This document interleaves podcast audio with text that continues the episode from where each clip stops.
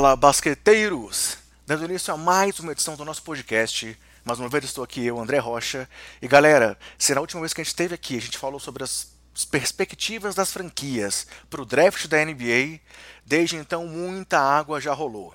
Já tivemos o draft, já tivemos o mercado abrindo, trocas, free agents assinando com suas novas franquias, time se reforçando, time campeão vindo muito forte mais uma vez. Então hoje, galera, a ideia é passar por tudo isso. É... Esse podcast acabou trazendo aqui alguns dias por algumas questões que fugiram um pouco do nosso controle, mas também por um bom motivo. É... Teremos uma novidade que vai ser anunciada na próxima edição, uma parceria muito legal aqui no Basqueteiros. Mas hoje, então, galera, a ideia é para falar tudo o que aconteceu no mercado e para isso mais uma vez trouxe um convidado aqui para conversar com a gente e é uma pessoa que não está aqui pela primeira vez nem pela segunda. Quem está aqui com a gente hoje, galera, é o Renan Ronche, do Na Era do Garrafão, nosso companheiro, amigo e que mais uma vez vai dividir aqui o seu conhecimento com a gente. Não é isso, Renan? Bem-vindo mais uma vez aí ao Basqueteiros, cara. Fala André, fala pessoal que está ouvindo o basqueteiro, sempre bom estar tá aqui, sempre bom falar de basquete, sempre bom dar pitacos, né? Pitacos que daqui a alguns meses vão se provar certos ou errados, aí a gente joga na internet e passa vergonha depois, mas a gente está aqui para isso, né? A gente não tem medo de dar opinião e errar. Muito obrigado pelo convite. É, você sabe que falar de basquete é sempre bom, né? Seja do passado, do presente ou do futuro. É, ainda mais agora que tem tanta coisa acontecendo, né? É muito legal a gente ficar discutindo sobre as infinitas possibilidades aí que essa free agency e esse draft estão proporcionando aí pra gente. É, até porque esse ano tudo é diferente ainda, né, cara? Tudo muito intenso, tudo muito rápido. É, a temporada acabou há pouco tempo, já vamos começar a próxima temporada. É, as, as, mudanças realmente acontecendo de uma forma muito intensa e muito rápida. Talvez não tão rápida quanto na nossa última off-season, onde teve aquelas mudanças impressionantes, com grandes nomes mudando, mas muita coisa em muito pouco tempo, né, Renan? Exatamente, né? A gente já tem, em questão de dias aí, acho que a gente já tem. Eu acho que a gente não tem mudança entre os contenders, acho que quem brigava por título continua brigando, mas a gente abre possibilidades aí, é gente que talvez aí possa incomodar os favoritos, gente que vai brigar por vaga nos playoffs, a gente já começa a prospectar aí algumas, algumas questões bastante interessantes aí. Legal. Então, galera, antes de entrar no assunto em si, só para a gente poder não perder o costume, vou dar aqueles recados gerais aqui para vocês. É, o nosso podcast está aí nos principais agregadores, como Anchor, Castbox, Google, Apple, também está lá no Deezer, também está no Spotify, e nós também postamos o nosso podcast agora em áudio no YouTube, sempre com o nome Basqueteiros. E além disso, estamos também presentes nas redes sociais, sempre com o nome Basqueteiros e o nome do usuário arroba BasqueteirosNBA, sendo que o Twitter é nosso principal canal de comunicação com vocês. E aí galera, já faço uma indicação aqui, estamos colocando lá um, um, um tweet com todas as negociações que estão acontecendo no mercado. Então, é, a gente colocou ali uma trade, lá tem um fio, e sempre a cada negociação a gente adiciona lá ao final o último movimento do mercado. E aí, galera, também lembrando sempre que a gente aí, na época da desde a bolha da NBA, liberou o nosso grupo de WhatsApp, que era só para poder enviar o conteúdo para vocês, para bate-papo. Então está sendo muito legal, estamos discutindo as mudanças nas franquias, também lá com os nossos ouvintes que estão no grupo, sempre um papo de qualidade e é sempre bom contar com vocês por lá. É, beleza, Renan? Vamos ao que interessa então? Vamos começar a falar sobre o que rolou na NBA nas últimas, nos últimos 10 dias, mais ou menos? Vamos embora!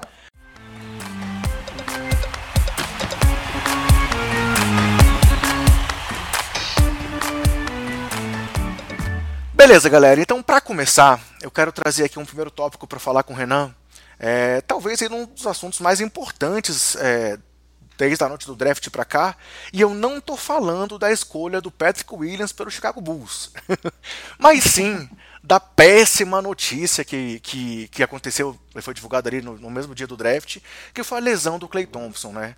É, a gente sabe que o Clay Thompson teve uma lesão muito séria que o tirou de uma temporada, e agora, assim como aconteceram com outros nomes recentemente, o Clay rasgou aí o tendão de Aquiles e está fora de mais uma temporada é, para perda não apenas do Golden State, mas de toda a NBA, né, Renan?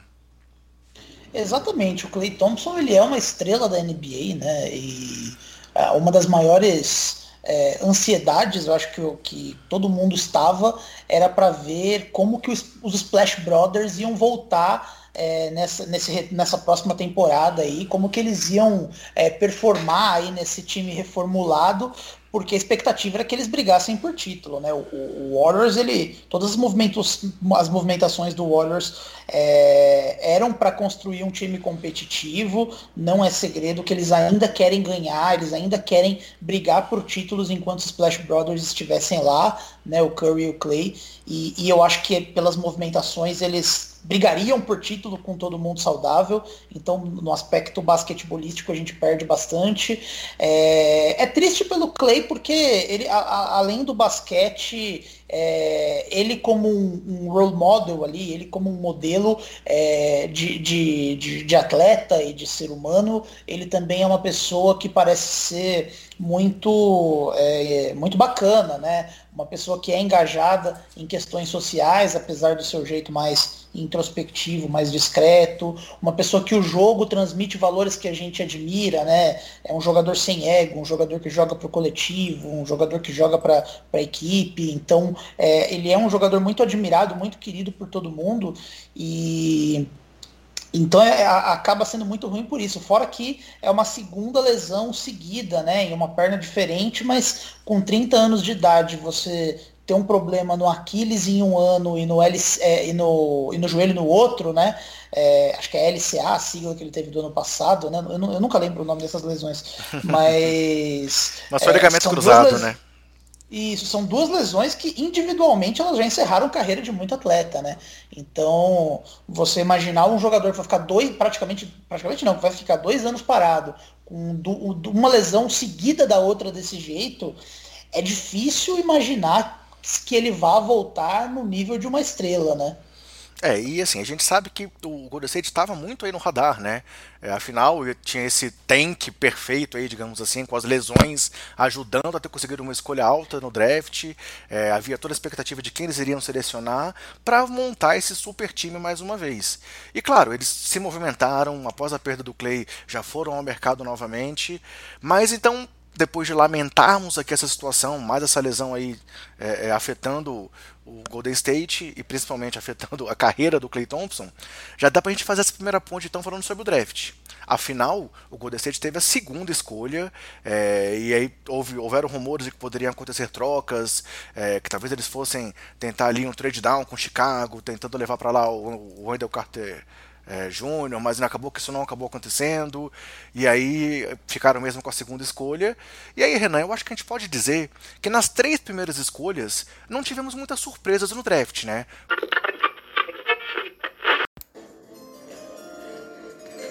With the first pick in the 2020 NBA Draft, the Minnesota Timberwolves select Anthony Edwards from the University of Georgia.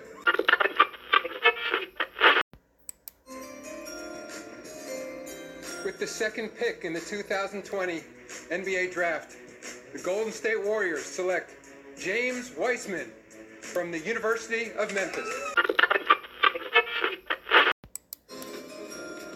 With the third pick in the 2020 NBA Draft, the Charlotte Hornets select LaMelo Ball from Chino Hills, California.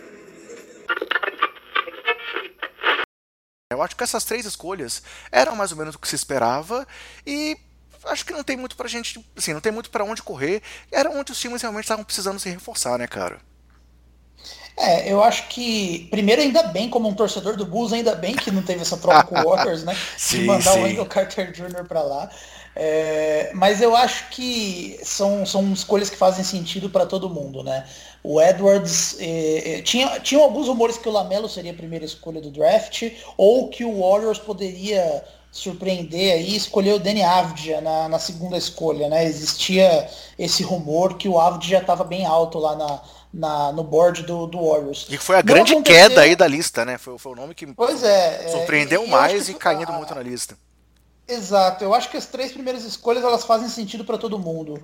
O Edwards, ele era o jogador com o, teto avaliado mais alto aí junto com o Lamelo nessa desse, dessa classe e é o jogador que tem o melhor encaixe ali com o DeAngelo Russell e com o Carl Anthony Towns. Acho que trazer o Lamelo ali é, seria uma questão de encaixe mais complicada. Então o Wolves fez a escolha segura, selecionou um jogador ali que recebeu algumas críticas por algumas frases que colocam em xeque o seu comprometimento aí, né? Falou que, que não é muito fã de basquete, basicamente. O cara é fã da mas... NFL.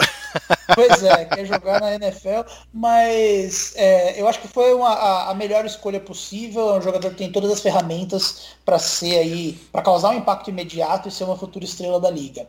O Wiseman, ele preenche o que o, o Warriors gostaria é, no aspecto defensivo, né? Ele, ele é uma aposta arriscada porque ele é muito cru e ele jogou muito pouco nesse último ano, ao mesmo tempo que ele é uma aposta segura, porque o, o ninguém espera que ele. É, ele não vem com a obrigação de ter um impacto imediato no Warriors. Né? Acho que mesmo com a lesão do Clay, é, o Warriors não vai cobrar do Wiseman um, um, algo que ele não possa cumprir. Né? E o Wiseman ele tem um potencial é, muito grande. Né? Na noite do draft, o Jay Billas, que é o, o um dos comentaristas lá da da, da ESPN gringa, comparou ele com o Chris Bosh, né? E eu acho que é uma comparação que, que faz sentido, né? Um pivô moderno, que é versátil, ágil, que pode trazer um impacto nos dois lados da quadra, muito interessante, que ainda não tem, mas pode começar a espaçar a quadra. Ele é muito cru ainda,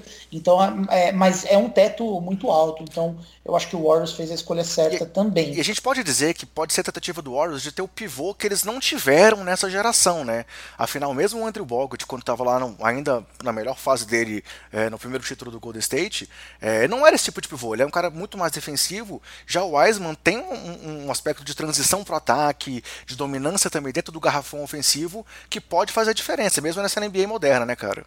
Exatamente. E o Hornets, eu acho que não, é, em termos de encaixe, o Lamelo não, é uma opção, não era uma opção boa para eles. Porque o, o, Charlotte é um time que tem problemas em todas as posições. A única posição que ele tem, ele era um pouquinho melhor é nessa de armador playmaker, né? Porque já tinha o Graham e tinha o Terry Rozier. Rozier. Só que é aquela coisa, né? Os três jogadores têm um teto avaliado muito mais alto do que os outros. Então, é, o Lamelo, eu acho que ele é, é, é era um jogador dos que sobraram, como já tinha ido o Edwards e o Wiseman.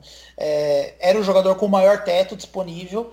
E eu acho que ele traz uma mídia que é importante para o Hornets, né? Porque o Hornets ele tá meio que num limbo ali da, medi da, da, mediana, né? Ele é sempre aquele time que ele não tem uma identidade, ele nunca é bom o suficiente para ir longe, nem ruim o suficiente para pegar uma escolha de draft. Você vai ver jogo do, do Hornets, você nem lembra quem tá no time. Eu só lembrei que o Terry Rozier existia por causa dessa questão de draft aí. Então, é, eu acho que essa, essa questão da mídia, que é um pouco até criticada, né? Essa coisa que com o pai do Lamelo, tudo. Eu acho que é até bom pro Hornets. É bom ele, ele, ele tá aparecendo mais na mídia, ele, ele trazer aí é, essa essa, é, é, esse buzz, né, me com o perdão do trocadilho, esse buzz pro Hornets, eu acho que é, é importante para eles também. É, e ainda que ele não seja assim um cara que vai ser o franchise player, um cara que seja é, top na liga, realmente depois da saída do Campbell Walker, faltava é, é esse holofote lá, né? E eu concordo muito contigo isso.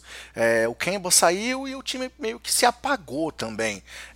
não que o Campbell fosse também um diferencial absurdo, porque ele ralava muito e não conseguia resultados mesmo com grandes, grandes é, é, atuações individuais. Mas realmente é, é, interessante agora saber que o, o, Hornets vai ser falado, né? E aí, é, seguindo um pouco adiante agora, é, a própria escolha que veio a seguir, que foi a do Chicago, mostrou isso que você comentou. Talvez esse, esse, esse trio vá se destacar muito do grande bolo que vem na sequência, né, cara? Uhum, exatamente. É, na quarta escolha, o Bulls surpreendeu selecionando Patrick Williams que é um jogador muito bom, assim, você lê sobre, é, sobre a capa é, muita gente elogia a, a, a, dedicação dele, né? Porque os três os jogadores de cima são os jogadores com o maior teto, mas também com bastante asteriscos ali, né? Que, de, de, de fatores que podem atrapalhar o desenvolvimento deles. Os três foram marcados com problemas extra, extra quadra, né? Em termos de postura, de comprometimento, todo mundo situa isso do top 3. Ali no, no da 4 até uma 15 mais ou menos. Você tem jogadores com tetos é, talvez menores, né? Lembrando que a gente está falando de prospectos, então uhum. pode acontecer algo completamente diferente, mas pelos que os pelo que os scouts apontam, né? São jogadores com teto mais baixo, mas que eles chegam na liga talvez um pouco mais prontos, eles podem causar um impacto mais imediato, e são jogadores é, talvez um pouco mais confiáveis no, no, até no desenvolvimento. O Patrick Williams é um jogador que tem um potencial muito bom, assim, ele é visto como um futuro 3D da NBA, hoje ele joga mais como ala pivô, mas ele tem as ferramentas para atuar como wing, que eu acho que é como o Bulls vai querer jogar ele. É, eu acho que fica a decepção, porque apesar de ele ser um potencial, ele ter um potencial muito bom, ele era uma escolha prevista aí para o final do primeiro round, né? Então o, o Bulls poderia ter selecionado o Avdija, por exemplo, que é um prospecto que vai chegar na NBA mais pronto e, e iria, e, e, teria um encaixe muito bom com a equipe, ou o Bulls poderia ir para o trade down ali, né? Poderia é, descer, trocar a quarta escolha, conseguir alguns ativos a mais, e se pegasse uma escolha de primeiro round, poderia ter saído com o Patrick Williams do mesmo jeito. Uhum. É, realmente, assim, eu acho que a grande decepção, a, a, decepção não, mas o que se questionou muito foi justamente isso. Foi, é, apesar do nome deles ser um nome consolidado, foi o melhor sexto homem do basquete universitário, é, tem tudo para ser esse jogador sólido na NBA, é, por ser uma quarta escolha. Só que a gente tem que lembrar também que essa classe era uma classe que não tinha, não tinha tanto destaque assim, né? É, já se falou-se muito que essa classe era uma classe que era muito nivelada. Então, realmente, fora esse top 3, talvez ali do Williams, até como você falou, talvez até o Cole Anthony lá na 15 escolha, passando uhum. aí pelo Halliburton, a Vidia, Topping, o Killian Hayes, que é um cara que deve também render muito bem e que também foi cogitado em Chicago, é, Okoro, Okongo. Então, assim, a gente sabe que é, é, uma classe muito equilibrada. Então, por mais que a gente tenha questionado, confesso que eu também questionei muito como torcedor do Chicago, mas dá para entender que eles foram na segurança, né? Como não tinha nenhum nome que talvez tivesse esse destaque tão grande quanto os três primeiros, e aí que cabe, cabe aqui o meu questionamento. É, se o Avid, que era cotado aí para o top 4, acabou caindo lá para nona escolha, talvez não tenha sido só o Chicago que tenha visto isso, né? Assim, essa, essa, essa é, ele não estar tá tão destacado frente aos demais. Então, é, por mais que no momento eu tenha ficado bastante decepcionado, tá, até pela, pela, pelo saudosismo aí de ver no Avidia um novo Tony Kukoc, digamos assim, é, realmente dá para entender que os, os, outros times também passaram pelo Avidia. Então, eu acho que a gente, a gente tem que dar esse crédito ainda pro Carne Sovas como fãs do Bulls, né, cara? Pois é, vamos ver aí. É, o Carne Sovas, lembrando, né? O cara que achou o Jokic lá para baixo, né? Então, ele tem um pouco de crédito aí. É o cara que já arregaçou o Bulls numa troca, né? Porque é aquela. É, é o, ele fez aquela troca com o Bulls que mandou, se eu não me engano, foi o McDermott pro Bulls. Isso. Em troca de duas escolhas que viraram o Gary Harris e o Yusuf Nurkic. Exatamente. Né? Então, Carniço é um cara que sabe extrair o suco ali do, das posições do draft, né? Então vamos dar um pouco de, de Vamos deixar o homem trabalhar antes de poder cornetar, né? E aí, na sequência tivemos nomes bastante sólidos, como foi o Okoro indo para o Cavs, o Hawks optando por um pivô, levando o Okongo, que foi uma situação também que me surpreendeu, eles irem, irem no pivô ali na posição 6. O Killian Hayes, que eu acho que vai ter um fit perfeito ali em Detroit, é, foi uma ótima escolha do Pistons levar o Killian Hayes na posição 7. O Knicks, mais uma vez, sendo é, talvez aí questionável é, apesar, levando o Obi que é um cara que pô, foi eleito o melhor jogador do college, mas é o cara também mais, mais velho, é, com menor teto de evolução, mas ao mesmo tempo é um cara nascido em, em Nova York, que tem uma, uma, ligação muito forte com o próprio Knicks. É, o, o Avidia caindo para a nona posição e aí formando uma dupla ali com Hashimura lá no Washington, que é uma coisa que deve ser interessante de ver, essa dupla internacional aí na ala do, do, do Washington. E aí, Jalen Smith, é, Vassell no Spurs, Halliburton. É, e aí eu acho que talvez vale destacar também, é, pulando um pouco essas posições, depois se você quiser trazer algum um nome você pode falar, mas o OKC é, pegando poucos erros, querendo na posição 17, o OKC que se, se realmente agora aí foi para o tanque total, e aí trouxe aí um, um, um prospecto europeu também a, apostando nele na posição 17, o Miami Heat pegando o Precious Achuia na posição 20, que é um cara que deve ter um fit perfeito ali para jogar é, em Miami, nessa cultura do Miami Heat, e aí também o, o Bolmaro, que não deve ir esse primeiro ano, mas uma adição bem legal aí pro, pro Minnesota. E o RJ Hampton, é, também sendo na 24 escura, um cara que no passado era cotado aí até pro top 10 e acabou caindo bastante. Algum outro destaque, algum comentário sobre esses nomes que você queira fazer, cara?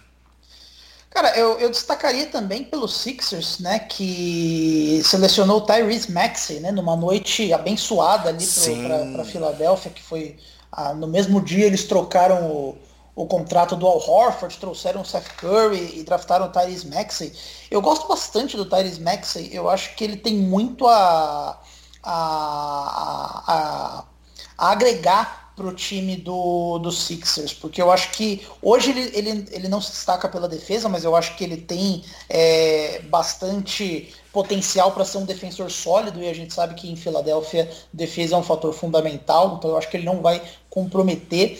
É, eu acho que existe uma uma dúvida pelo fato dele é, de como ele vai jogar, se ele vai jogar como um, um armador principal, vai jogar mais ali como um, um ball handler secundário, mas eu acho que ele é muito bom em encontrar espaços. Eu acho que num time que agora está ficando cada vez mais coeso com arremessadores, com, com, com jogadores que, que fazem sentido uns perto dos outros, e, e, sem uma pressão também dele causar um impacto imediato, acho que ele. A, Filadélfia não vai botar muita pressão nele. Eu gosto muito do que, que o Maxey pode se tornar. Então eu gosto muito da escolha que o, que o Sixers fez também.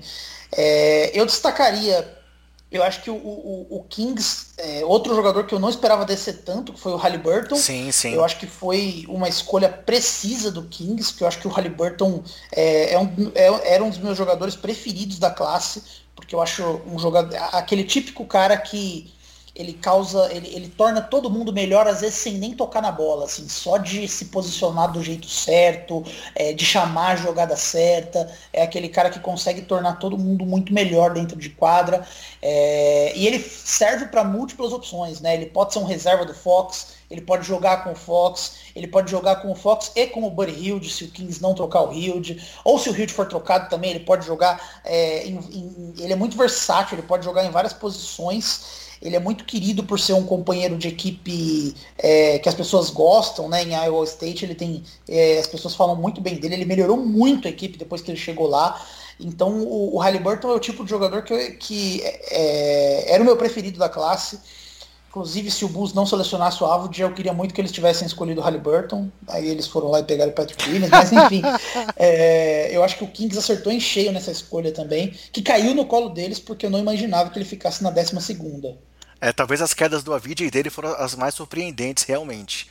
É, e aí, outros nomes que eu queria citar aqui da segunda rodada, numa, numa classe aí que a gente já citou vários armadores principais como destaques, é, outra escolha do, do Sixers, que foi o Thelma Maledon, um cara que também eu achei que foi bem legal o Sixers apostar, apostar nele. É, também tem outro armador que eu acho interessante o fato dele ter caído no San Antonio Spurs, que é o, o Tri Jones, é, que também é um cara que pode ser muito bem aproveitado ali naquele esquema do San Antonio. E o Golden State Warriors apostando em Nico Manion também, né? São três armadores da segunda rodada, mas que eu acho que vale a pena citar porque tiveram encaixes legais nas equipes que os escolheram, né? O que você acha desses três nomes? É, eu gosto muito do Trey Jones, eu acho que ele vai fazer muito sentido em San Antonio. San Antonio que está montando um backcourt maravilhoso agora com esses, com esses nomes jovens aí. Trouxe o Devin Vessel, que é um dos melhores 3 da classe na primeira rodada. E o Trey Jones eu acho que encaixa bem ali para ser um banco do Murray ali. Eu acho que é, é, é, é um backcourt bem sólido que o Spurs está montando, jovem e sólido. Provavelmente o DeRozan deve ser trocado aí nessa, no decorrer dessa temporada para dar mais espaço para esses caras. O Nico Mannion, eu vou ser bem sincero, eu não sou fã dele. Recentemente eu participei de uma live falando que eu não sou fã dele. Eu fui xingado pra cacete por falar que eu não sou fã dele.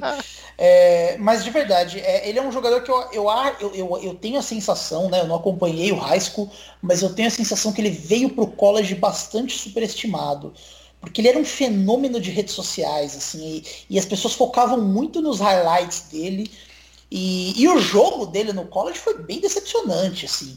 Ele teve problemas físicos e defensivos no nível da, do college. Imagina na NBA que o buraco é, é 10 vezes mais embaixo, sabe? Mas eu acho que ele, é, assim como é, eu falei na live, eu acho que ele, ele caiu, ele teve a oportunidade perfeita nas mãos deles. Porque eu acho que o Warriors Exatamente. é um time perfeito para desenvolver ele. É, é um time que tem essa primeiro também, é um time que não vai cobrar dele logo de cara um impacto imediato, né? Então ninguém espera que o Nico Mannion vire um baita jogador logo de cara. É, e é um time que, que, que tem uma cultura é, de maximizar jogadores com essas características, né? Ele tem essa questão física, o Curry veio para a NBA também com, com, com um asterisco sobre o, o físico dele na NBA. Muita gente não acreditava que o Curry tinha um físico para se sustentar na liga, né? E olha o que o Curry virou. Então, tendo o Curry como mentor ali, podendo desenvolver, eu acho que o Nico Mannion é uma aposta sólida aí para a segunda rodada. E vale lembrar que a própria, o próprio Jeremy Lin passou pelo Warriors antes da Insanity, né? Então, realmente, é, pode ser, um, pode ser um, um aspecto de, de desenvolvimento para o futuro. Por isso que eu achei interessante o fato dele ter caído, entre aspas, caído, né? Mas ter sido escolhido pelo Golden State. É, mas então podemos passar agora do draft para as negociações. Tem mais alguma coisa de draft que você queira comentar? Cara, eu tenho só um comentário que, que um, um draft que eu gosto muito, que é bem. É, é bem. É, como é que eu posso dizer? Zero mídia, mas eu acho que eles foram perfeitos. É o Memphis Grizzlies. O Memphis Grizzlies acrescentou dois jogadores que eu particularmente achei que eles foram perfeitos na posição que eles escolheram. Na posição 30 eles escolheram o Desmond, Desmond Bain que é, não é também é, ele não é escolha 30 à toa, não é esperado um, um, impacto muito grande nele, mas ele é o tipo de jogador que o Grizzlies precisava vindo da rotação, assim. Ele é um bom arremessador, ele toma boas decisões, é, ele é muito bom arremessando, saindo do drible ali com o corta-luz, aquele cara que você quer pôr perto do Jamoran ali, perto dos pivôs do Warriors, é um tipo de jogador que eu acho que deve agregar bastante. E no segundo round, eles escolheram o Xavier Tillman, que é um pivô que eu acho muito parecido, inclusive, com o Brandon Clark que eles trouxeram no draft passado. É aquele cara que é muito bom nas pequenas coisas, aquelas que não se convertem em números, que não se convertem em highlights. É, ele é muito inteligente defendendo situações de pick and roll, defendendo jogadas de costa para cesta. Ele se posiciona muito bem. Ele pode ser aquele roll man, né, que é aquele cara que, a, que, que, o, que recebe a bola no pick and roll ali, corta para cesta. É, eu acho que é, é, é, outro pivô super inteligente, técnico que o Grizzlies acrescenta com um potencial grande. Então é, eu gosto muito do que o Grizzlies fez mesmo tendo escolhas baixas para esse draft, selecionando jogadores pouco midiáticos, eu, eu seria capaz de apostar que esses dois jogadores vão, vão surpreender ali no Grizzlies. E duas franquias que merecem destaque pelo trabalho com, é, como um todo, se a gente aí ficou decepcionado com a pouca agressividade do, do front office do Bulls, é, o Gerson Rosas fez um trabalho muito bom pelo Minnesota, né? não só pela primeira escolha, é, tendo ido ali no, no certo, que era o Edwards, mas tendo conseguido a troca do Rick Rubio na noite do draft e ainda selecionando é, o Bomar e o McDaniels, enquanto o Detroit Pistons também foi um time que foi muito agressivo, né? também estava aí com um front office novo e saiu com Killian Hayes na posição 7, Isaiah Stewart na 16, Sadiq Bey Bay na 19 e o Sabin Lee na 38, né? Então são dois times que de um modo geral foram bastante agressivos e pelo que eu vi agradaram bastante as suas torcidas, né? É, o Wolves, eu não sou muito fã do, do valor que eles pagaram no Malik Beasley, né? Acho que pagaram 60 milhões de dólares nele, acho que é um pouco too much, assim, para pro que ele entrega. Mas eu acho que em termos de draft, sim, eles foram muito bem, eles acrescentaram bastante profundidade.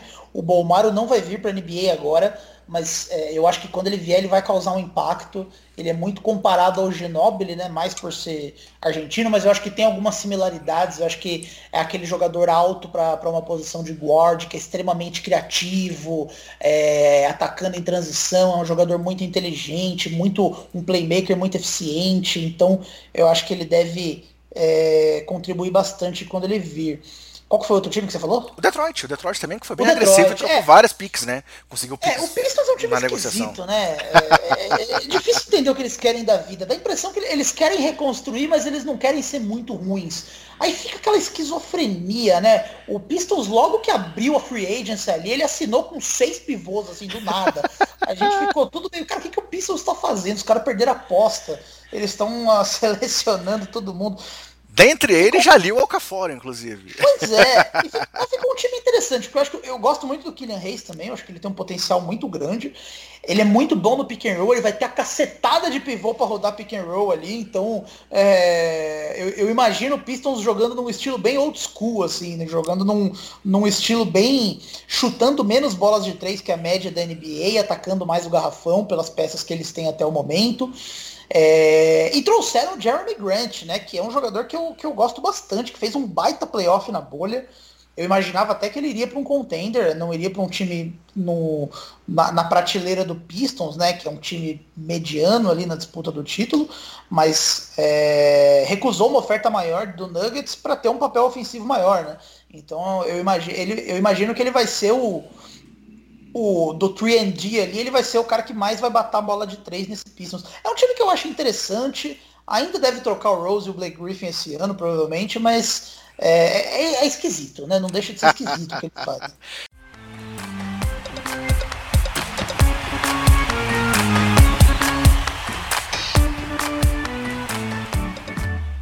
É, e então aproveitando para fazer esse gancho aí das outras negociações, já começamos a falar um pouco sobre o Detroit Pistons, é, também falamos um pouco sobre a questão do, do, Minnesota por conta do Rick Rubio. E aí falando só um pouco do Rick Rubio aqui, é, eu acho muito legal o fato dele estar tá voltando aí para Minnesota. A gente viu que ele tinha ficado um pouco decepcionado com a troca quando ele foi mandado pelo Phoenix pro OKC, por naquela troca que levou o Chris Paul para Phoenix, foi talvez uma das, das primeiras grandes movimentações do mercado. É, e aí falando só um pouco mais sobre o lado do, do Rubio, é muito legal legal ver ele voltando para casa aí, né? Ele, ele, que é um cara muito questionado por muita gente e idolatrado por muitos outros, é, mas acho que ele também pode, pode ter um papel legal nesse time do Minnesota, é, jogando um pouco ao lado do Dilow, ajudando a desenvolver o Anthony Edwards. É um cara que já tem bastante bagagem aí, começou muito jovem e que pode contribuir com o time do Minnesota. Mas, falando um pouco então desse outro lado da troca, vale citar também o trabalho do Phoenix Suns até aqui, né, cara? É um time que bateu na trave, é, surpreendentemente na bolha, teve aquela campanha absurda, saiu invicto da bolha e mesmo assim não conseguiu a classificação. E eles foram agora pro tudo ou nada aí para pelo menos conseguir chegar aos playoffs, né? Para tentar realmente manter o Devin Booker lá. Levaram o Chris Paul nessa troca com, com o Oklahoma, levaram o Jay Crowder também, que foi um puta reforço que eles estão consegui conseguiram levar pro time, pro time para tentar realmente um, um, um, passo a mais e no mínimo realmente tentar voltar aos playoffs, né? O Suns para mim é, é, o melhor trabalho na free agency até o momento, né? Primeiro porque eles conseguiram, é, bom, é, eles assim como o Wolves, eles tinham o, o relógio passando ali, né? Então se eles ficassem muito tempo sem colocar o Devin Booker nos playoffs, era questão de tempo para o Booker dar tchau e benção e, e, mudar de time. Assim como eu acho que o Wolves está com o Carl Anthony Towns. É, mas o Suns, né, agora com um técnico bom, o trabalho do James Jones ali como general manager, que começou duvidoso, né, trocou o TJ Warren por nada, mas ele está se mostrando muito eficiente, né? O, o Suns trocou pelo Chris Paul sem abrir mão do futuro, então continua ali com Devin Booker, DeAndre Ayton, Michael Bridges, Cameron é, Johnson. Todos os, Cam Johnson, todos os principais jogadores jovens do time se mantiveram. Então o Chris Paul ele é um contrato arriscado, né, pela idade dele, que ele tem bastante tempo de contrato ainda, mas assumindo que não dê certo, o, o time não abriu mão dos seus jovens, então não abriu mão do futuro caso não dê certo. É, ainda assim, o Chris Paul é o típico de jogador que melhora muito pivôs como o DeAndre Ayton. Eu, eu, até brinquei, esse ano provavelmente não vai ter jogo das estrelas. Se tivesse o DeAndre Ayton, estaria no jogo das estrelas, porque jogando com o Chris Paul ali, ele vai fazer os 20 pontos, 14 rebotes dele por jogo. Tipo o Kenny Martin, assim, né? É, eu acho que ele é, é o tipo de jogador que contribui muito. E eles conseguiram pegar no mercado vários arremessadores de elite, né? Mantiveram o Dario Saric, trouxeram o Jay Crowder. É, cara, é, é, um time muito bom, assim. É um time que, para mim, não vai brigar por título. Acho que ainda tá um passo atrás aí de Lakers e Clippers, mas é, vai brigar por mando de quadra, vai fazer séries duras com Lakers, com Clippers. É um time que eu imagino chegando longe. É, e foi legal que logo depois do anúncio da troca, o dia seguinte já, tá, já surgiram imagens do Chris Paul e o Devin Booker treinando juntos, né? Então a gente viu que realmente, é, é, pelo que o, que o Chris Paul demonstrou em Oklahoma e pelo que o Phoenix demonstrou na bolha, pode ser um encaixe muito legal. Sendo que a grande perda deles para conseguir essas negociações foi o Kelly Oubre, que foi um cara que tinha ficado de fora da bolha por, por questões físicas e que mostrou que, por mais por melhor que ele seja, por melhor que ele tenha contribuído com o time, é, para essa rotação ele tinha um papel que pode ser considerado secundário pelo que o time conseguiu repor na posição, com Breeds, com Ken Johnson, é, e agora ainda mais ainda com Jay Crowder. Então realmente foi uma movimentação muito certeira aí do Phoenix. Então acho interessante a gente começar destacando o Phoenix. E aí, Exato. falando também de um dos primeiros moves lá da, da, da abertura do mercado e, e chegando já até as últimas movimentações, outro time que começou já agressivo e muito, muito certeiro foi o próprio Los Angeles Lakers, né? Que de cara já conseguiu levar o Dennis Schroeder lá, brigou aí até o final pelo título de sexto homem, é, renovou com o KCP, é, levou o Wesley Matthews para lá também, e aí, pô, grande, grande surpresa até agora aí, talvez, a Free Agents, levou para lá também o Montrezl Harrell, e acabou convencendo o Mark Gasol a não ir de volta para o Barcelona e fechar com o Lakers para poder continuar também na NBA, né? Então, acho que Papai LeBron e companhia estão muito bem acompanhados aí na briga pelo bicampeonato, né, cara? É, o Lakers, assim, eu acho que é inegável o upgrade de talento. É, eu acho que eles. É, é hoje é um time com muito mais talento que o time que foi campeão na bolha.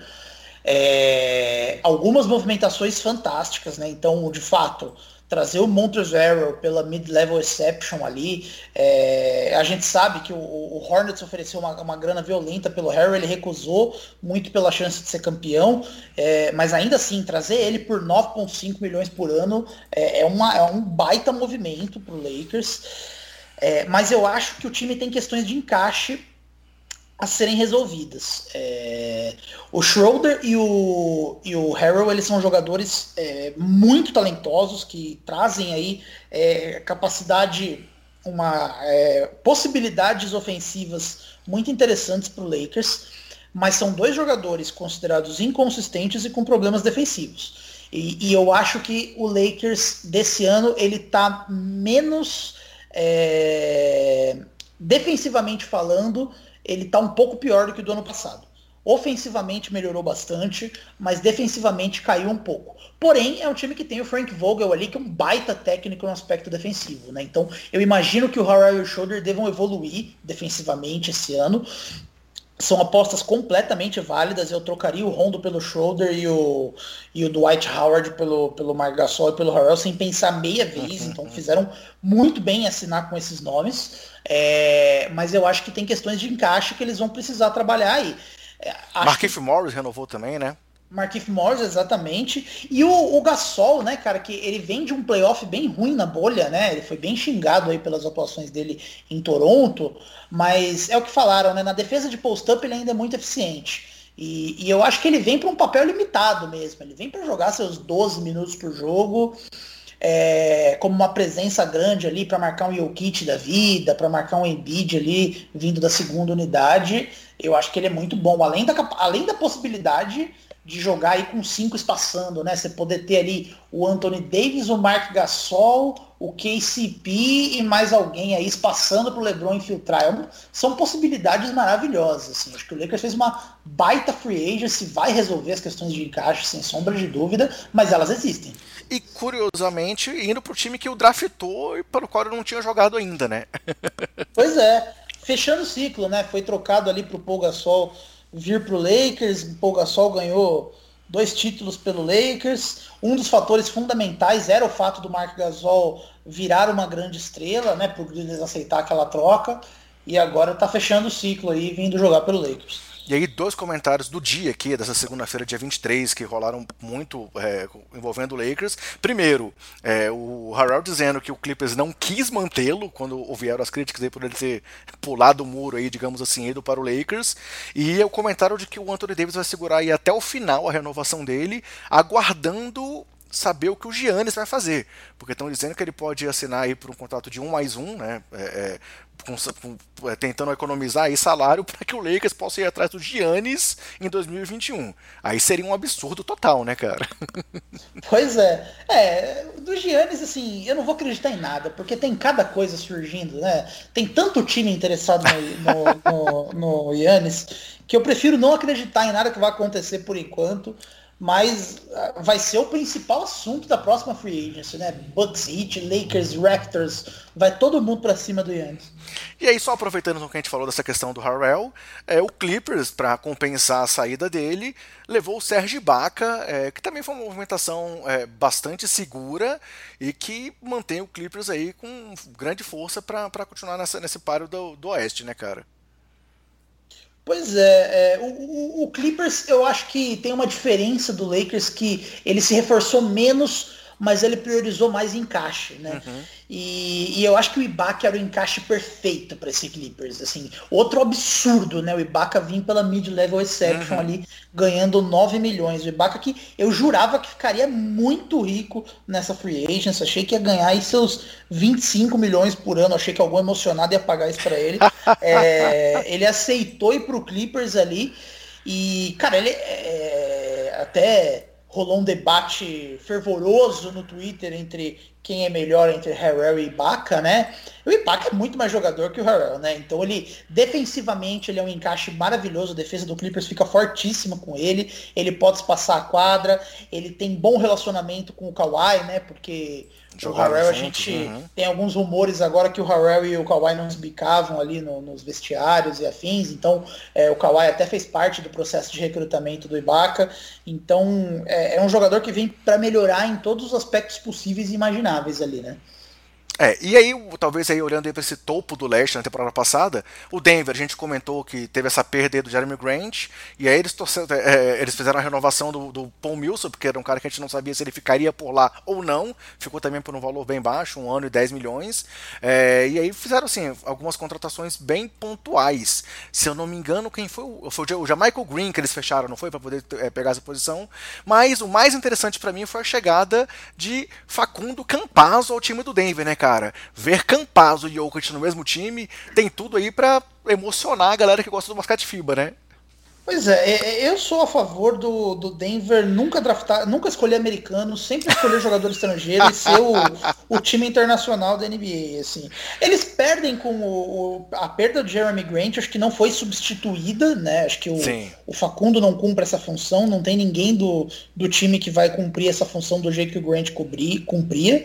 Mas acho que existe uma questão que é o Michael Porter Jr. vai ter mais tempo de quadra e provavelmente vai ser um jogador mais relevante do que ele foi no ano passado. E eu acho que isso é importante para o Nuggets. E existe essa questão do campasso, né? Dele vir aí, ele que é, ele vai ter questões de tamanho na NBA, talvez, mas é um jogador muito pronto, muito maduro, né? Para poder contribuir aí. É, apesar dele ser pequeno, ele deve ser um bom defensor ali no nível, no nível NBA, para também para ajudar ali o Kyle Murray, ele é um bom, enca é, ele é um bom encaixe para jogar com, o, com ele, com o Gary Harris, então acho que ele vai contribuir bastante. E tem o Will Barton, né? Eu esqueci do sim, Will Barton, sim, o Will Barton, Barton que não jogou na bolha.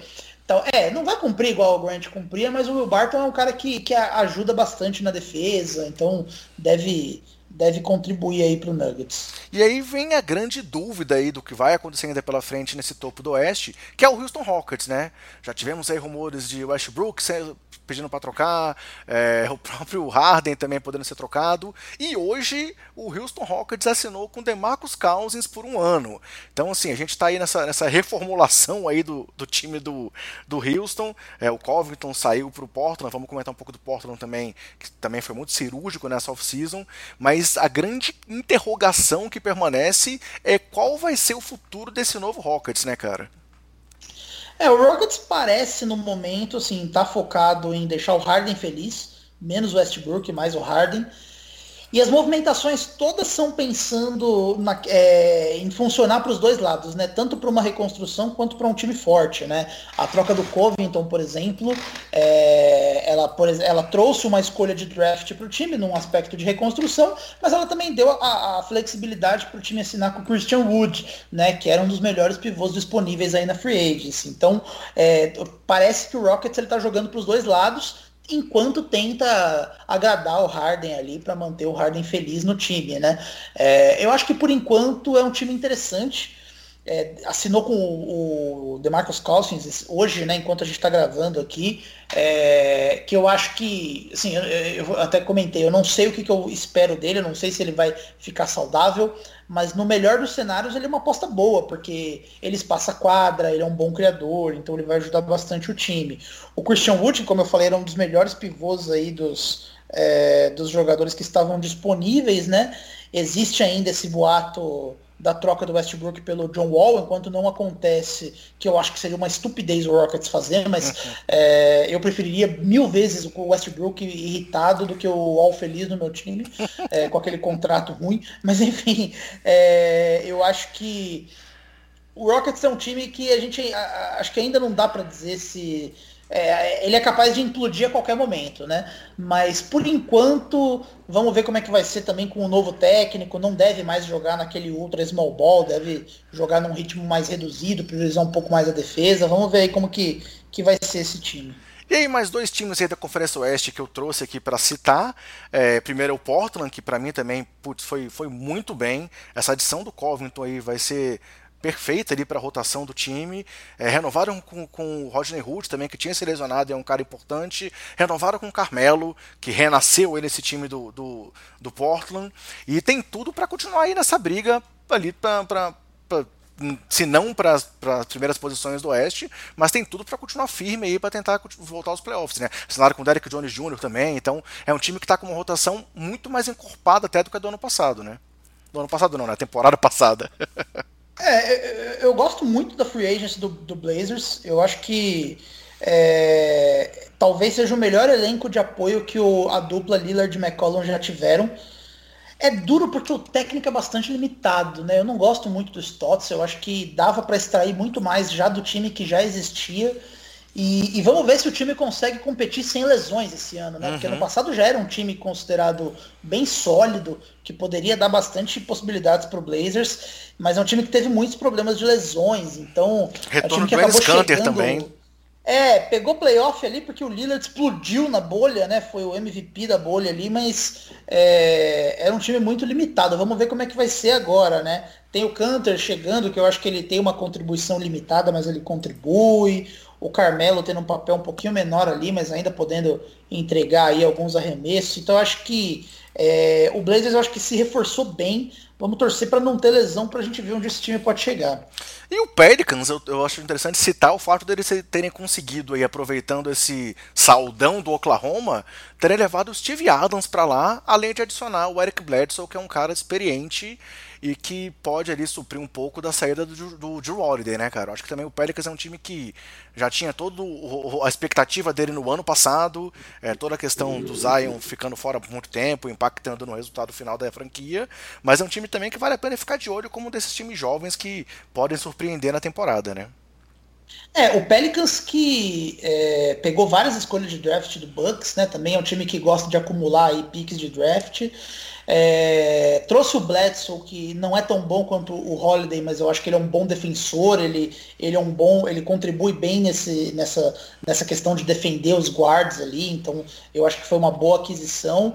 É, assim, eu não sou fã do Adams nesse time do Pelicans. É, eu acho que ele é muito lento para um time que deve, deve jogar mais em velocidade. Acho que ele vai estragar um pouco essa, essa dinâmica do time. Mas é um time que estava sem pivô não tinha nenhum pivô no mercado disponível. O Adams, querendo ou não, é um pivô. Né? Então, eu acho que talvez possa contribuir um pouco ali, melhor do que o Jackson Hayes, é. que é ainda um pouco cru para. O Favor voltou para Utah, né? É, e eles selecionaram um jogador que eu gosto muito no draft também, que é o Kira Lewis Jr., um arma, talvez o jogador mais rápido do draft ali, é um jogador muito veloz, muito bom pontuando na transição. Então eu imagino um contra-ataque assim, Lonzo Ball, Zion e o Kira Lewis correndo na direção da cesta. O Lonzo que é inteligente atacando na transição. Ali ou vai sair uma ponte aérea, ou vai todo mundo marcar o Zion, o Kira vai aproveitar uma oportunidade ali. Eu gosto muito do que eles vão do que eles podem fazer. Mas acho que eles é, é o que falta para o time agora, que eu acho que não aconteceu ainda, é dar a extensão do Ingram, né? Que está previsto uhum. aí para receber um a extensão dele, não é elegível ao Supermax, mas deve receber o máximo possível também. É verdade. E o Golden State, né, cara? A gente falou sobre a questão, começou falando sobre o Clay Thompson, e eles, como eu falei lá atrás, foram ao mercado e levaram o Kelly Oubre, né? Então, assim, é, por mais que o Oubre não seja um All-Star, e a gente tenha todas as questões que envolvem o encaixe do Andrew Wiggins aí no time com o retorno do, do Stephen Curry, dá para dizer que, pelo menos dentro das possibilidades após a lesão do, do Clay, o Oubre foi uma ótima, um, ótima, um ótimo nome que o Golden State conseguiu para poder é, é, compor o elenco. E claro, levaram outros nomes de menor impacto, como Brad Wanamaker, por exemplo. ah, cara, assim, de verdade, eu acho o Wanamaker um pouco injustiçado em Boston, porque queriam que ele fosse um criador ali, um playmaker. Ele não é esse cara. Ele é um. Ele, ele, ele é meio que um, um um 3D pequeno ali, né? Eu acho que ele, ele no, no, Warriors ele vai ser bem ele vai ser melhor aproveitado ali, porque não vão esperar que ele, que ele, que ele seja um criador de jogadas como esperavam em Boston. Acho que ele vai poder. É, ele é um bom arremessador, ele é um bom defensor. Eu acho que ele vai poder ser melhor aproveitado ali em, em, em, em, em São Francisco, né? É, mas também eu gostei, eu gostei muito do que eles fizeram trazer o Ubre, trazer o Kent Bazemore, traz uma versatilidade defensiva muito interessante. É um time que, sem a lesão do Clay, eu acho que brigaria por título. Agora eu acho que perde um poderio ofensivo que eles não vão conseguir repor. Talvez no máximo se tivessem conseguido o Bogdanovich, mas não vão conseguir. Então, é, não acho que é um time que vai brigar por título, mas é um time interessante. Deve jogar de um jeito um pouco diferente do que jogou antes, né? Já não é um time mais com tantos snipers ali, tantos arremessadores. Vamos ver como eles vão jogar agora. E aí, passando para a Conferência Leste, e aproveitando aí que você acabou de estar a situação do Bogdanovich, começando com o Milwaukee Bucks. O Bucks também foi um time que foi super agressivo ali logo que o mercado abriu. Conseguiram a adição do Drew Holiday, perdendo o George Hill, o Eric Bledsoe, uma perdas assim é, é não muito consideráveis para a adição do Holiday. Tentaram aquela troca lá com o Bogdanovic, que foi mais uma vergonha da história do Sacramento Kings, né? Que tentaram fazer a Signature Trade com o cara e pelo visto não conversaram com ele.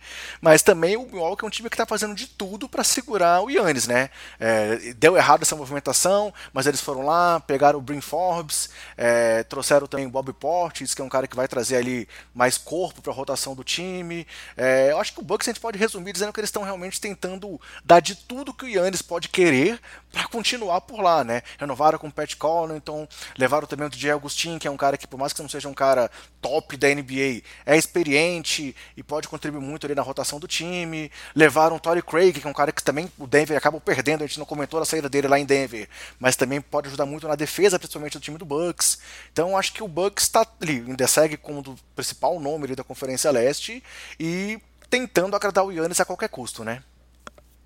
É, eu, eu, acho que eles estão certíssimos em tentar agradar o Yannis a qualquer custo, né? Milwaukee não é um mercado que atrai free agents de grande porte, eles não vão conseguir é, trazer um, uma grande estrela no, é, se não for o Yannis, então acho que eles estão certíssimos, né? Em, em serem arriscados como eles foram na troca do com o Pelicans, né? De trazer o Drew Holiday ali para complementar o, o time. É, foi patético o que aconteceu na situação do Bogdanovich, não tem nem o que falar, foi um erro primário, assim, do, da, não sei de quem foi o erro, mas alguém errou muito feio. É ali, verdade. E não ter minimamente o, o, o, o aceite do jogador para poder participar ali, né? Mas eu acho que assim, acabou. Eu não sei se, se, se, se acabou funcionando para bem, mas assim, eu acho que o, o, o Bucks ele, se refor, ele reforçou o banco dele de um jeito que eles não conseguiriam com o Bogdanovich. Né? Sim. Né? São todos os nomes que você falou. O, o, o DJ Augustin, eu acho que ele é um perfeito armador para vir do banco, para suprir a pontuação aí quando, é, quando o Yannis, o Middleton estão no banco. Ele é um cara que consegue criar um arremesso para ele mesmo. Um jogo era uma peça super interessante aí que estava disponível. O Torrey Craig para trazer versatilidade defensiva. O, Forbes, o Bob é, Portis, é né? Que ele gosta de dar soco na cara de quem não, de quem não é comprometido, né? Nós, torcedores do Bulls, conhecemos a fera, né? Então, mas brincadeiras à parte, ele traz uma capacidade de pontuar no garrafão interessante, né? Então, é, é uma segunda unidade bem sólida, que eu acho que não seria possível ser construída com o salário do Bogdanovich ali. É, e eu concordo com você, assim, é um time que ainda briga por título, é, talvez seja o principal nome aí do leste. Vamos ver como vai ser os playoffs agora para não ser o, aquela coisa patética que aconteceu na bolha, né? Toronto Raptors também tentou se mover aí após a perda do Ibaka e trouxe, assim, trouxe dois nomes, sendo que um deles assim, eu acho bem interessante. Fecharam com o Baines, que é um cara que vinha muito bem lá em Phoenix recentemente, é, é, arremessando de três, é, aparecendo muito bem. Além do Alex Lang, que também é um cara que pode contribuir na rotação. Não vai ser nunca um jogador muito importante, é, mas é um cara que, que vai ser legal nessa rotação aí do time de Toronto. Mas principalmente renovaram com o Van Vliet, né? Que passou agora a ser o, o, o jogador com maior salário entre os jogadores não draftados na história da NBA. É, o Raptors é um time que está claramente no projeto Yannis 21 também. Então é um time que tomou algumas decisões de não serem agressivos demais esse ano para não prejudicar nenhum movimento do possível da, da Free Agency de 2021, né? Que mesmo se o projeto Yannis não der certo, vai ter um monte de estrelas sem contrato ali. Vai ter Kawhi, Paul George, vários jogadores de, de altíssimo escalão ali. Então acho que o, o Raptors ele perde esse ano mas ele dá um passo para trás querendo dar dois para frente, né? Para ele não se comprometer e ele não ficar prejudicado é, com, com a próxima free agency aí, o que, que vai acontecer. Mas eu, eu acho que o Raptors ele tem a possibilidade aí de dar espaço para alguns jovens também, né? Por exemplo, o Chris Boucher é um jogador que deve é, ganhar bastante espaço aí no, no time. É, o time assinou com o Baines também, né? Que vai dar uma, uma, uma reforçada boa aí no time. É, mas trouxe também o Flynn lá do, do draft, né? Que é um jogador que já foi comparado, Malak Flynn, acho que é o nome dele, uhum. que ele é comparado, já foi comparado com o Stephen Curry, né? Um arremessador muito muito rápido, muito ágil, muito interessante. Então o, o, Raptors ele tá nessa, assim, é um time que não, não vai brigar por título esse ano, mas nem quer brigar por título esse ano. Tem algumas peças interessantes para se desenvolver, tem um time forte aí, mas o, o, é um time que está pensando em 2021, não está muito preocupado com esse ano não. Da mesma forma que o Miami, né? Também pensando aí na frente, teve movimentações discretas, renovou com o Dredit, perdeu o Crowder, mas trouxe o Avery Bradley e também está pensando mais no futuro do que no presente. Claro, com ótimos resultados aí que teve, principalmente dentro da bolha, é, não deve ser descartado de forma alguma, até por tudo que o, que o Butler jogou também nesse período aí, por todo o potencial do Tyler Hero, mas é um time também que para esse ano não quis arriscar muito, né? É, mas é, é, é, a diferença é que o Heat vai brigar por título mesmo não se arriscando muito, né? Sim, sim. Trouxe, é, eles perderam o Jay Crowder, que é, ele também é um time que, como você falou, né, escolheu não se comprometer. É um time que poderia pagar para o Crowder o que ele queria, mas escolheu não fazer isso visando 2021. É, mas é um time que acrescenta o Avery Bradley, que é um jogador interessantíssimo aí, né? Um 3D também, um jogador veterano que pode contribuir bastante aí o, naquela defesa por zona do Hit, né? Que teve muitos problemas ali quando, quando o Dredd machucou, teve que jogar com o Duncan Robinson e o Tyler Hero, que defensivamente perdeu muito. O Avery Bradley é um jogador que tende a somar muito nessa zona que o, que o Hit gosta de usar. Assinaram com o, o Harkless por um ano também, que também é um cara que defensivamente pode contribuir para essa rotação, né? Exato, o Atua que é outro, aquele big versátil ali uhum. para ser reserva do Adebayo, né? Vai ser um bom jogador nessa posição também. Então, de novo, é um time que briga por título, ao mesmo tempo que está preparado aí para 2021 para bagunçar também, tentar trazer um Yannis aí para o time. Talvez o grande problema seja o salário que pagaram do Mais Leonard, né? Pagaram uhum. 20 milhões. Essa eu não mas... entendi. Mas assim, é, eu, eu não duvido de Pat Riley, o maior gênio da história da humanidade. e eu acho que. Eu, eu ainda tenho para mim que ele, fez, ele deu esse contrato alto para usar como peça de troca para alguém. Então é, eu acho que eu, eu não duvido de Pat Riley. Eu confio no que ele tá fazendo aí. E aí, falando, você falou aí muito bem do Pat Riley, vamos falar de outro cartola aí que foi um pouco questionado recentemente, que foi o Danny Ainge em Boston, porque parece né, que ele teve uma possibilidade de conseguir realmente uma troca do Gordon Hayward para não perder o de, de, mãos abanando, conseguindo o Miles Turner, mas ele não aceitou apenas o Doug McDermott no pacote e quis tentar o TJ Warrior a qualquer custo e acabou perdendo o, o Hayward de graça. E claro, aí depois um, agiu, trouxe o Tristan Thompson, aí, um veterano que pode contribuir muito para esse garrafão, trouxe um, um ótimo reserva aí para no lugar do, do Wanamaker, que é o Jeff Teague, mas o Boston perdeu uma chance grande de conseguir um reforço de peso aí com esse é, contrato do Hayward, né, cara? É, eu não boto muita fé nesse rumor não, do Miles Turner pelo, com o Mark Dermott, sinceramente. É, eu acho que seria uma estupidez gigantesca do Celtics recusar isso, mas é, também vem de uma fonte não tão confiável, né? Vem daquele daquele Legion Hoops que já deu várias barrigadas aí também. Então não, não, não, não confio 100% nesse rumor. Você segue acreditando que o Danny Ainge não faria uma coisa dessa? Ah, cara, sinceramente ali, não sei.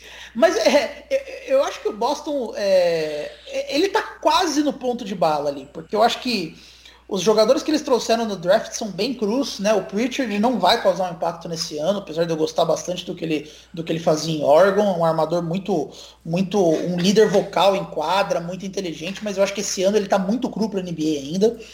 O Nesmith é um arremessador sólido, é, ele é bem unidimensional, mas ele é um arremessador e o Celtic precisava de arremessadores, então acho que é uma escolha ok. O Tristan Thompson eu acho uma baita aquisição. Com certeza. Ele é perfeito, o quinteto titular do Celtic está muito forte agora, com Kemba Smart, JJ e o, e o, e o Tristan. Eu acho que ele é perfeito para essa, essa posição de pivô que estava faltando no Celtics, que traz o Daniel Tais agora vindo do banco. É, o. Como é o nome dele? O armador Jeff Teague. Jeff né? Teague, Ficou tanto tempo em Atlanta, a gente esqueceu dele. é, é, é, o Jeff Teague, eu acho que é um upgrade em relação ao Wanamaker, muito pela função. Ele é um criador melhor que o Wanamaker e, e o Celtics, que é um criador vindo do banco, então eu acho que ele vai encaixar muito bem nesse time. Tá faltando só ali uma, um, um ala, um wing um pouco mais sólido vindo do banco. Né? Se tivesse um McDermott ali vindo do banco, o time estaria perfeito mas eu acho que é, os alas estão muito cruz ainda que vem do banco. Não sei se o time vai, vai conseguir. É, ainda tem a trade exception do Cantor para usar, né? Então ainda tem aí uns, uns 2 milhões e pouquinho de, de dólares para usar para tentar trazer. Não tem mais aquele, ninguém que eu imagino causando um impacto imediato no mercado disponível ainda, né? Mas é, eu imagino aí é, o que que é, não sei se vão conseguir fazer alguma coisa ainda, mas eu não avaliaria free agency do Celtics como algo ruim, não. E aí, entre os times aqui que eu deixei aqui como que não podem deixar de, de, ser comentados, o Philadelphia é um time que, como a gente comentou aí, fez movimentações muito boas, principalmente para poder se livrar do contato do Horford e a troca também do Josh Richardson para poder conseguir o Seth Curry foi muito interessante para o time. Adicionaram o Danny Green, que é um cara experiente, e aí, apesar de todas as críticas do, da torcida do Lakers, também pode ser muito importante como um arremessador que falta nesse time aí do, do Philadelphia. É, eu acho que o, o Six é um time também que é, vai seguir, ao que tudo indica, né, mesmo nessa nova era aí da franquia, vai seguir apostando pelo menos um pouco ainda na dupla Simmons e Embiid, e agora está com um time mais funcional do que era do ano passado, né? Cara, eu adoro o que o Sixers está fazendo. O Daryl Morey é um deus. É assim como é, existem, existe um Olimpo no, no, na NBA que eu coloco o Pat Riley e o Daryl Morey. Cara, ele conseguiu trocar o contrato do Al Horford. Assim, é, isso é, é, é, inacreditável. Eu acho que o Thunder ele recebeu muito pouco para absorver um contrato horrível desses. Assim, uma escolha de primeiro round para receber. Segunda, Tudo bem que o, é. O Thunder não quer ganhar agora, não quer ganhar no que vem, não quer ganhar em 2022, mas mesmo assim é, ficou muito barato. Assim, Imagina o Horford chegando naquele vestiário do Thunder com aquele monte de moleque do lado dele agora Nossa, também. que saco. Ele, ele, não, ah, ele, ele não vai ficar feliz. Mas assim, o Sixers se livrou desse contrato. Trouxe um moleque que eu gosto muito no draft, que é o Tyrese Maxey. Trouxe arremessadores. O Danny Green encaixa que nem uma luva nesse time uhum. do, do, Sixers. Assim, é... o, o, o ele pode ser o que o Josh é Richards não foi, né? Esperava-se que, que, que, o Richards fosse esse 3D e ele não, praticamente não meteu bola de três, sendo que agora o Tobias Harris também tem um papel que pode ser muito mais bem encaixado, jogando realmente Exato. na posição 4, né? E ainda é o time que pode oferecer o melhor pacote pelo Harden, né? Se o Harden bater o pé e falar eu quero sair, o pacote que o Sixers pode oferecer com o Ben Simmons ali é melhor que o pacote do, do, do Nets. Então, o, o, o, o, Sixers tem a faca e o queijo na mão ali, em pouquíssimo tempo, né? Eu até brinquei, o Maurer nem saiu do período de experiência ainda, nem terminou de enviar a cópia dos documentos para RH lá do Sixers. O cara já fez coisas maravilhosas para esse time, assim. Então, e, e, eu gosto muito da combinação Murray mais é, Doc Rivers, sabe? Porque eu acho que o Doc Rivers é um cara, ele é muito criticado pelas questões táticas, é, mas ele é muito bom de relacionamento. E o Daryl Morey, pelo contrário, ele é um cara muito inteligente na montagem, pensando nos aspectos basquetebolísticos, mas é um, ele é um cara que tá cagando e andando pra parte humana da coisa, né? A gente viu em, em, Houston times muito bem montados, a galera saindo no soco ali, porque ninguém se dava bem com ninguém. Uhum. E de novo, né, ele traz o Dwight Howard, por exemplo, que tem uma personalidade forte, ele e o Embiid pode estranhar ali, mas o Morrow tá nem aí para isso. Agora, o, o Doc Rivers, ele é um cara muito bom para fazer esses egos se conversarem. Então, é, é eu acho que o Doc Rivers está numa posição boa ali. É, para fazer esses, esses nomes se conversarem. Eu aposto que o Sixers vai voltar a ser feliz aí em breve. E foi engraçado porque o Dwight falou que ele poderia ficar no Lakers se ele fosse bem pago e ele foi para um salário baixo para Philadelphia. Né? Então realmente é, é mínimo, né? É, Falando então de assim, de quadra, vai ser reserva do Embiid, vai jogar pouco, é bizarro, né? Mas tanto ele quanto o Embiid tem esse perfil de boleiro que, que devem dar muito certo com o Doc Rivers, né? São dois, dois, dois jogadores que devem encaixar muito com esse perfil do técnico. Então realmente foi uma edição é. bem interessante. E aí tem a questão do Brooklyn, que tem essa expectativa aí do Harden, essa possibilidade dessa troca envolvendo milhões de assets do time ou não. Mas por enquanto a grande questão do, do Brooklyn são as voltas do Kyrie e do Duran. E aí mais dois times que eu queria comentar aqui que eu achei que também é, vale o destaque. Primeiro, o Atlanta Hawks, que parece que realmente eles querem já dar esse passo a mais aí, trazendo o Rajon Rondo, trazendo o Chris Dunn, que é um cara que eu, eu senti o Chicago ter aberto mão dele assim tão fácil, é, é, não, não quiseram nem estender, nem, nem oferecer ali a oferta qualificatória para ele, e trouxeram o Galinari, além de ter oferecido o contrato para o Bogdanovic, que o Kings pode cobrir ainda, né? Então o time do Hawks é um time que agora também tem tudo para estar tá brigando ali por uma vaga de playoffs definitivamente, né? É, o, o, o, o Hawks é um time que vai brigar por playoff, é, é um time, eu gostei muito da montagem também, acho que é, fizeram muito bem tanto no draft quanto na, na free agency, acho que montou um time muito sólido. Mas eu acho que assim, é, fundamental para esse time do Hawks dar certo é o Triang evoluir defensivamente o mínimo que seja. Porque o Triang é um dos piores defensores da NBA, eu falo isso com mais a maior absoluta tranquilidade. Trae Young defendendo é muito ruim. De qualquer jogador acima da média aí, se, principalmente se a gente filtrar os All-Stars, ninguém chega perto da ruindade defensiva do Trae Young. Então, assim, ele precisa muito melhorar nesse aspecto para esse time evoluir. Porque se o Trae Young continuar é, sendo um alvo defensivo tão grande, eu acho que não tem montagem no elenco que resolva. Porque o Trae Young não é um jogador que você pode pôr no banco. Ele precisa estar tá jogando. E ele jogando funciona tanto para bem quanto para mal, né? Então é, eu, eu fico na expectativa de ver como o Triangle vai se portar defensivamente. Se ele conseguisse mostrar uma, mostrar uma evolução no aspecto defensivo, eu passo a acreditar nesse Hawks. Se ele for o mesmo jogador do ano passado, mesmo com o time se montando é, se, é, muito bem, eu não acredito nesse Hawks passando, sei lá, do primeiro round dos playoffs e olhe lá. E aí, dois times que eu trouxe para citar rapidamente. Um é o Chicago Bulls, que foi bem discreto até aqui. É... Tem ainda a questão do Otto Porter, que, aceito, que utilizou a cláusula de contrato que era óbvia para poder ficar com esse último ano lá. É, tem a questão do Tadeusz Young, que pode ser trocado ou não. Mas que eles fizeram uma contratação bem pontual, mas que pode ser muito boa para desenvolver os moleques que estão lá, que é o Garrett Temple, né, que é um cara que é bem experiente, bem vocal e que pode ser um nome, um nome bom aí para poder é, é, encorpar esse elenco tão jovem do Bulls. E, meu último comentário, você pode fazer os dois juntos depois, é, cara, como que o Hornets deu esse contrato pro Hayward? Só Michael Jordan explica isso, né? É, o Michael Jordan tem problema com apostas, né? A gente viu no The Last Dance lá. É, como ele teve esse problema em 93 ali foi jogar golfe com o traficante lá. O Michael Jordan ele não é muito bom com apostas, a gente sabe disso, né? É, e vindo do Hornets ainda, né? Que já deu aquele contrato pro Beiton, que deu aquele contrato pro Cold Zera. É, é, Bismarck é um absurdo, né? Você fala, tipo, ah, o Danny Ainge tá sendo criticado. Mas vem um otário querendo dar 30 milhões por ano pro Gordon Hayward, você vai fazer o quê? né? É difícil também, né? Assim, eu acho esse contrato muito absurdo. Eu entendo que o Hornets é, não atrai free agents de ponta, então você precisa dar um overpay para contar com bons jogadores. O, o Hornets tem essa, esse problema, não tem jeito.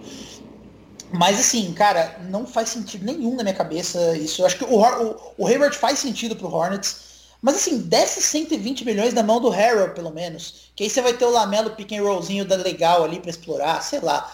É, acho que é um contrato horrível, mas é, uma, é um jogador que faz sentido naquele Se fosse ali. aquele Hayward lá pré-lesão, né? O Hayward do, do, do Utah, né, até que dava para entender. Mas por tudo que ele passou depois disso, realmente é, é meio que inexplicável, né?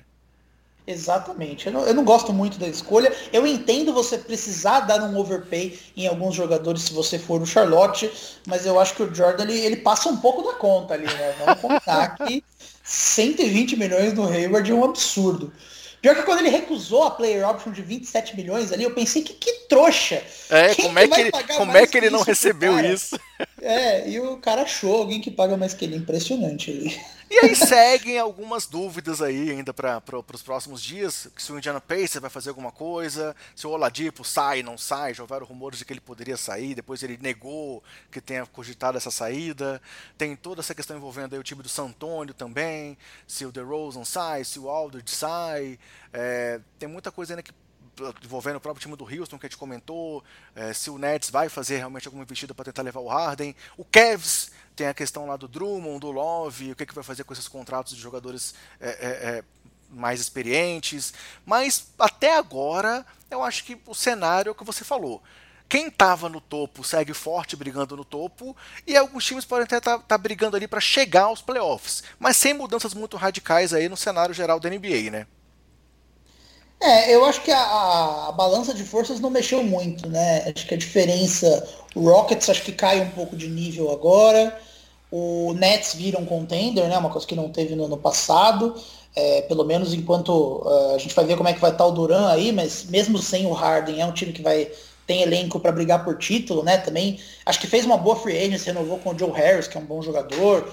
É, então. O é... Dallas segue atrás do terceiro, terceira estrela também, mas não conseguiu nada até o momento, né? Exato. O Dallas draftou bem também, acho que selecionou dois bons jogadores no draft, mas também não vão causar um impacto imediato, né? Uhum. Então. Acho que única, as únicas mudanças relevantes para em relação ao ano passado são essas. O Nets entra na briga do título, o Rockets eu acho que cai um pouco. E o Phoenix é... entrando como, como um time forte realmente. Correndo né? por fora ali, né? Exato. E o Oklahoma, obviamente, caindo, caindo e caindo. É, o Oklahoma tá desesperado para ser ruim, né? Vamos ver se esse ano eles vão conseguir. Ano passado eles tentaram ser ruim, não conseguiram. Vamos ver se esse ano eles conseguem. Vamos ver se agora a carta do Sam Prest faz realmente o, as funções que ela deveria fazer, né? Exatamente. Bem, e aí para fechar aqui então esse é o nosso papo, se você trouxer mais alguma outra coisa, fique à vontade. Só comentar as três grandes é, extensões assinadas, né? Jason Tatum em Boston, De'Aaron Fox em Sacramento e Donovan Mitchell é, é, em Utah. É, obviamente compreensíveis que os times tinham que pagar realmente os valores para esses nomes, principalmente falando de Mitchell e de Tatum, né? Eu acho que é, o Fox, talvez algumas pessoas possam questionar, mas é a mesma coisa. Para Sacramento, é, é difícil você atrair alguém, então é melhor tentar manter quem está por lá, né? É, Sacramento é outro que precisa da overpay ali, né? Pagou uma grana violenta no Barnes, pagou uma grana violenta no, é, eu esqueci, na verdade, esqueci de falar esse ponto, na verdade. Existe ainda uma possibilidade, né, se o, se o Rockets conseguir, de trocar pelo Buddy Hilde, né? Que é um, é um jogador uhum. que quer sair de Sacramento ali, que faz todo sentido naquele elenco ali. E o Rockets ele pode dar aí umas duas escolhas de draft, pode dar o contrato do Eric Gordon. É, o Rockets acho que consegue montar um pacote bom pelo Buddy Hilde. Então, se ele conseguir, aí fica diferente, porque aí você tem um time com Harden, Westbrook, Buddy Hilde, Christian Wood e talvez o Cousins ali, ou se não o Daniel, Daniel House ali, então é, fica um time um pouco, um pouco mais forte. É, eu acho que só acrescentaria isso, assim, das coisas que a gente não falou, que eu acho que podem ser relevantes na, na NBA ainda.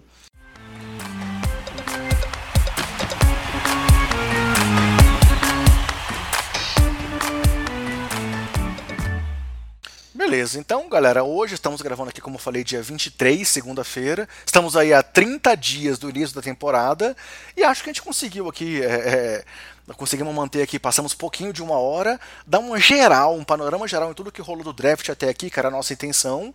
E aí, com isso, Renan, cara, quero agradecer muito você ter topado gravar aqui comigo mais uma vez. É, a ideia era justamente essa, trazer esse bate-papo bem solto, bem leve aqui, pontuando alguns aspectos principais do que aconteceu no mercado. É, concordamos aí praticamente tudo, o que às vezes é bom, às vezes é ruim, mas acho que pro nosso desenvolvimento da conversa foi bem interessante. E, cara, obrigado aí por topar, tá aqui no Basqueteiro mais uma vez. É, e aí, se despede da galera aí, fala um pouco também do trabalho lá do Naera, cara, que a gente, a gente é parceiro aqui e a gente, pô, curto demais o trabalho de vocês. Pô, muito obrigado, né? A gente tem aí o Na Era do Garrafão, podcast que teoricamente seria quinzenal, mas com a pandemia aí complicou tudo, também a gente não está conseguindo garantir essa periodicidade, mas a gente se esforça aí para tentar fazer pelo menos quinzenalmente um podcast, é um podcast de história do basquete. Ele alterna aí temas NBA com temas não NBA, então a gente está sempre falando aí de temas de seleções olímpicas, basquete feminino, college, com as grandes histórias da NBA, para a gente tentar aí falar do passado de um jeito que a gente gosta, de um jeito que a gente acredita que é o jeito, entre aspas, certo de se falar do passado. A gente está disponível no Spotify ou em qualquer agregador de podcast, ou no site da Central 3, que é uma central de podcasts que a gente faz parte da Central 3. Então, no site Central 3, tudo junto, número 3.com.br, dá para encontrar lá por lá o nosso podcast. Eu agradeço também o convite. Qualquer, você sabe que eu me chamou, eu aceito, né? Então a gente vai estar tá sempre falando aí. Vamos Vamos ver como é que vai ser o Billy Donovan no nosso Bulls aí pra gente, de repente, fazer um podcast só criticando o Bulls, porque eles merecem, né? Não, vamos lá. É, voltar aos playoffs esse ano é obrigação, pô. Exatamente. Mas beleza, Renan. Brigadão aí, cara. Estamos aqui nessa terceira temporada do projeto. É muito legal contar com o apoio da, da comunidade basqueteira aqui do, do Brasil. É muito legal estar sempre do lado de nomes como você. E galera, espero que vocês tenham curtido mais esse programa. A ideia era trazer esse panorama aí, com uma discussão aqui de qualidade junto com o Renan.